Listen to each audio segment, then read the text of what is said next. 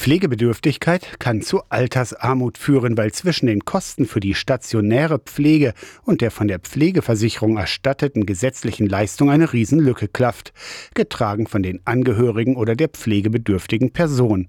Bei Pflegegrad 2 sind es laut Daten aus dem Jahr 2022 über 2000 Euro.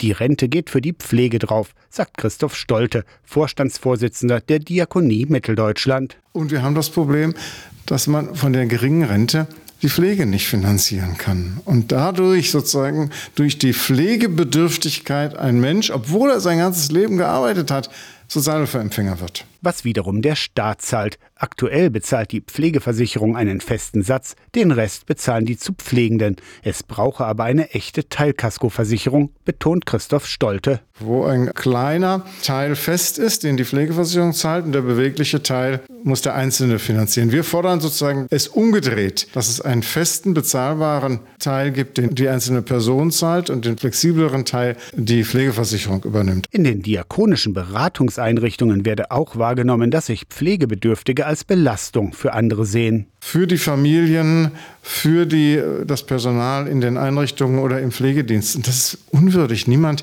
muss sich schämen, weil er betreuungs- oder pflegebedürftig ist aufgrund von Krankheit oder Alter.